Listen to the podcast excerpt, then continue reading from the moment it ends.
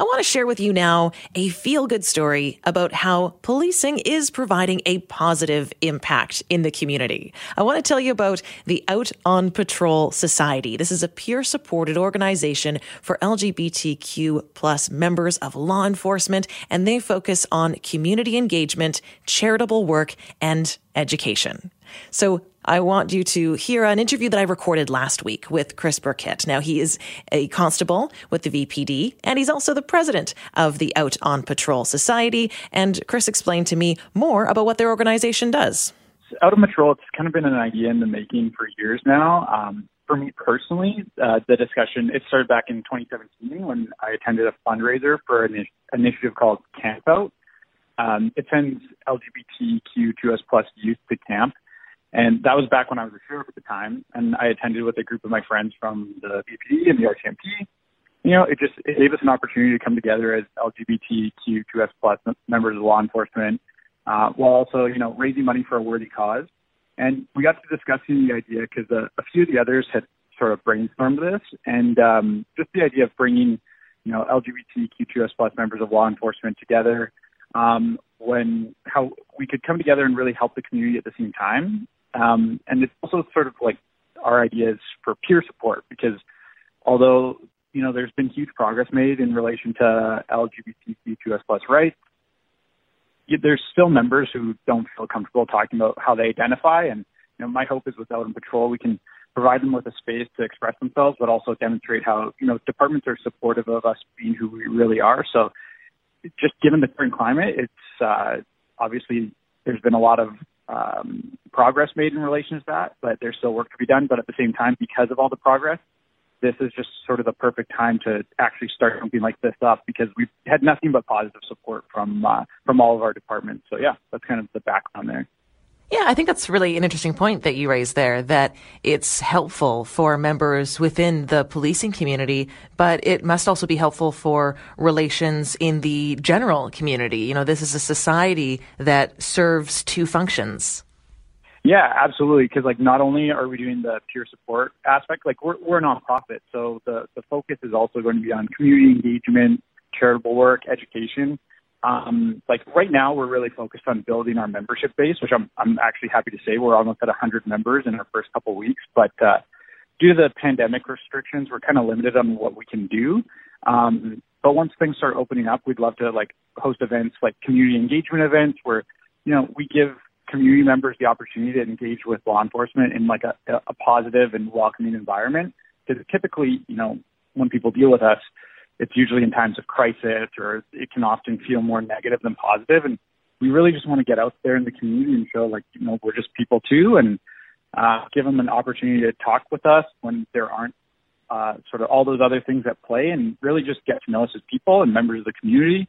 Um, also another huge thing for me, like what I would love to do is go into schools and do in school presentations because, um, like when I was in high school in the closet, I knew I wanted to be a police officer, but I'm worried are there gay cops? Like, if there are, how are they treated? Things like that. So, like a group like this would have been huge for me uh, when I was in high school if they came in and talked to my school. So that's another outreach uh, initiative that we're planning on uh, bringing forward once you know the pandemic restrictions start to be lifted. That's so true, eh? Especially in career fields like policing, where I think sometimes there can be this persona that it's this ultra macho type of job. And as an LGBTQ plus youth, you may be wondering, you know, is there a place for me if I want to go into this police force or into this workforce? Uh, or will I be rejected if I do go into this workforce? Yeah, absolutely. And like that was a huge barrier for me. And I remember just having a lot of sort of apprehension there because I knew I wanted to get into the line of work, but I didn't know if there were gay members or if if I came out of the closet, would that hurt my application process? Would it it make uh, my you know work life more complicated? But I'm obviously happy to say that giving coming from the position I'm in right now, I know that it's not an issue at all. But I also I recognize that I'm really fortunate because obviously this day and age in a very progressive city like Vancouver, you know, the circumstances are kind of in my favor, whereas that's not the case everywhere. So that's why I think an organization like this is still really important because there are communities out there, I'm sure, where members don't feel comfortable talking about who they are or being themselves, you know, and like I personally know members even in the lower mainland that they they're not out of the closet because they they just they feel like there still is this stigma and you know every everyone's story is their own. I consider myself very lucky, but I also know like when I first got hired by the sheriffs, um, I had just sort of started coming out of the closet at that point to friends and family, but I chose to go through the sheriff academy in the closet because I didn't want to be labeled like the gay guy, you know. Um, after I the academy, I like I came out, told my friends uh, everything, and you know I've nothing but positive experiences. And since then, like flash forward six years to when I went through the police academy, I was honest from the get go, no issues, and like I'm really happy to say that I I don't believe that there's an issue there if if you want to be honest about who you are when um, you get into this line of work. But again, we just really want to be there as sort of role models and examples to show people that you know it is an option to to be your true self. You know. Oh, that's awesome. Uh, I want to ask you as well about the uh, evolving and ever changing and sometimes tense, sometimes not relationship that the VPD or policing has with the Pride Society and with the Pride Parade.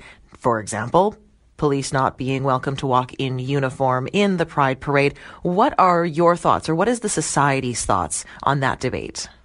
Yeah, well, like as individuals and members of the LGBTQ2S plus community, like obviously we're disappointed by the decision. Um, at the same time, as police officers, we do recognize that people need us to take a step back during this extremely difficult time and just offer the community a time to grieve and heal and, you know, build a positive relationship with us. So prior to our launch, uh, we just launched on May 26th. Uh, prior to our launch, we reached out to the Vancouver Pride Society just to notify them about our new society. And like, we're hoping to hear back from them on how we can engage in a process of building a positive relationship with the community. Um, you know, we, we would love to work going forward, work collaboratively with Vancouver Pride and have some meaningful dialogue with the community so we can create that safe space where, you know, we're welcomed by the community and there isn't this apprehension there. Um, ideally, we'd like to build a positive relationship with Vancouver Pride, similar to the uh, relationship Surrey RCMP has with Surrey Pride, uh, which they've been building over the past 21 years. Um, in the meantime, we've reached out to some other pride societies, and we're looking forward to just sort of fostering and building relationships in various communities because, you know, on Patrol is a multi-jurisdictional organization, um, so we're supporting members across the country, not just Vancouver.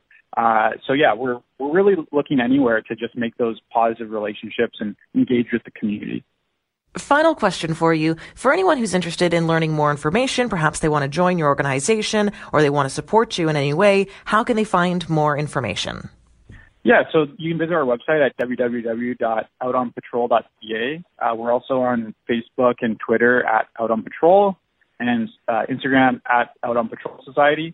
But yeah, go to the website, uh, check it out. Basically, if you are employed by a law enforcement agency, um, either as a sworn member or civilian member, then you're you're welcome to apply for membership. But you don't have to identify as LGBTQ2S plus to uh, apply either. Like we welcome allies. We think that they're also really important and um, in showing our LGBTQ2S plus members that you know they are accepted and this isn't an issue for them to be who they are. So uh, anyone employed by any of those agencies, they can go to our website, just look for more. Uh, if you're looking to just partner with us as a, a community group, we're also happy to do that. You can go to the contact us page and yeah.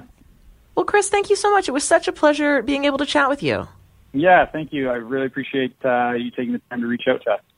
Constable Chris Burketti was a VPD officer, and he's the president of the Out on Patrol Society.